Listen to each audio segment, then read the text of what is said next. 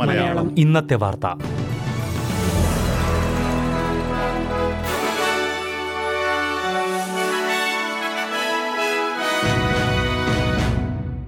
നമസ്കാരം. S B S Malayalam ഇന്നത്തെ വാർത്തയിലേക്ക് സ്വാഗതം.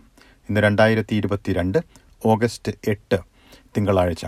വാർത്ത വായിക്കുന്നത് ഡെലിസ് പോൾ. ഏജ്ഡ് കെയർ രംഗത്ത് ശമ്പള വർധനവ് നടപ്പിലാക്കാൻ ശ്രമിക്കുന്നതായി സർക്കാർ വ്യക്തമാക്കി.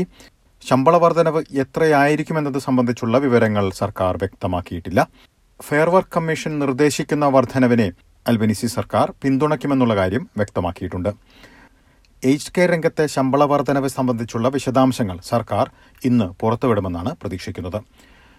യൂണിയനുകൾ ഇരുപത്തിയഞ്ച് ശതമാനം വർധനവാണ് ഏജ്ഡ് കെയർ രംഗത്ത് ശുപാർശ ചെയ്യുന്നത്. എന്നാൽ ഇക്കാര്യത്തിൽ ഫെയർ വർക്ക് കമ്മീഷന്റെ നിർദ്ദേശമനുസരിച്ചുള്ള വർധനവായിരിക്കും ഉചിതമെന്ന് പ്രതിപക്ഷത്തിന്റെ ഏജ്ഡ് കെയർ മന്ത്രി ആൻ റസ്റ്റൺ പറഞ്ഞു. രണ്ടായിരത്തി ഇരുപതിൽ കോവിഡ് ബാധിച്ചതിനെ തുടർന്ന് നിരവധി ജീവനുകൾ നഷ്ടമായ ന്യൂ സൌത്ത് വെയിൽസിലെ ന്യൂ മാർച്ച് ഏജ്ഡ് കെയർ കേന്ദ്രത്തിലെ സാഹചര്യങ്ങൾ അതീവ ദുസ്സഹമായിരുന്നുവെന്ന് കേന്ദ്രത്തിൽ ജോലി ചെയ്തിരുന്ന നഴ്സ് ഇതുമായി ബന്ധപ്പെട്ടുള്ള അന്വേഷണത്തിൽ വെളിപ്പെടുത്തി.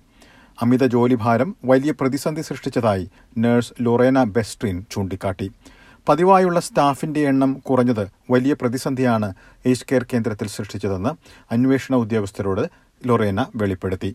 ഏജൻസി ജീവനക്കാർക്ക് ശരിയായ നിർദ്ദേശങ്ങൾ ലഭിക്കാനും പ്രതിസന്ധികൾ നേരിട്ടതായി ലൊറേന ചൂണ്ടിക്കാട്ടി. തെക്കൻ ബ്രിസ്ബനിലെ സ്ട്രെറ്റൻ സബർബിലുള്ള ഒരു വീട്ടിൽ രണ്ടുപേരെ മരിച്ച നിലയിൽ കണ്ടെത്തി. ഒരു സ്ത്രീയെയും പുരുഷനെയുമാണ് മരിച്ച നിലയിൽ കണ്ടെത്തിയത്. ഇവരുടെ വ്യക്തിത്വം ഇതുവരെ സ്ഥിരീകരിക്കാൻ കഴിഞ്ഞിട്ടില്ല. സംഭവത്തോടനുബന്ധിച്ച് നാൽപ്പത്തിയൊൻപത് വയസ്സുള്ള ഒരാളെ അറസ്റ്റ് ചെയ്തിട്ടുണ്ട്. ക്വീൻസ്ലൻഡിലെ കോവിഡ് ബാധ ഏറ്റവും ഉയർന്ന നിരക്ക് പിന്നിട്ടതായി അധികൃതർ പറഞ്ഞു. ആശുപത്രികളിൽ പ്രവേശിപ്പിക്കുന്നവരുടെ എണ്ണത്തിലും രോഗം സ്ഥിരീകരിക്കുന്ന ആരോഗ്യ പ്രവർത്തകരുടെ എണ്ണത്തിലും കുറവുള്ളതായി ക്വീൻസ്ലൻഡ് അധികൃതർ പറഞ്ഞു.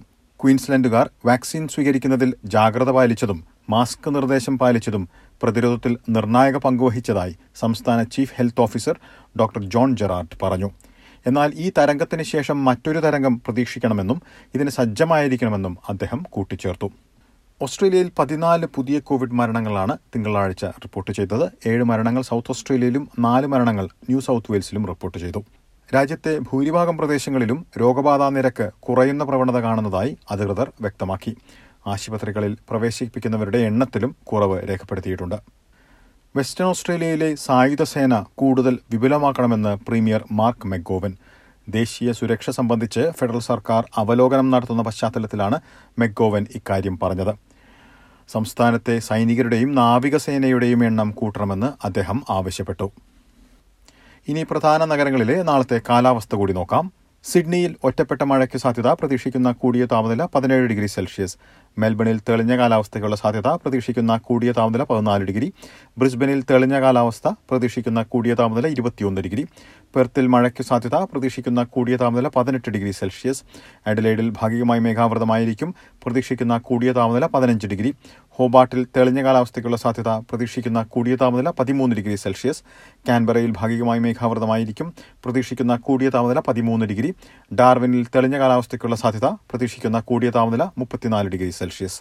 ഇതോടെ ഇന്നത്തെ വാർത്താ ബുള്ളറ്റിൻ ഇവിടെ അവസാനിക്കുന്നു. നാളെ വൈകിട്ട് ആറു മണിക്ക് എസ് ബി എസ് മലയാളം വാർത്താ ബുള്ളറ്റിനുമായി വീണ്ടും തിരിച്ചെത്തും. ഇന്ന് വാർത്ത വായിച്ചത് ഡെലിസ് ഫോൾ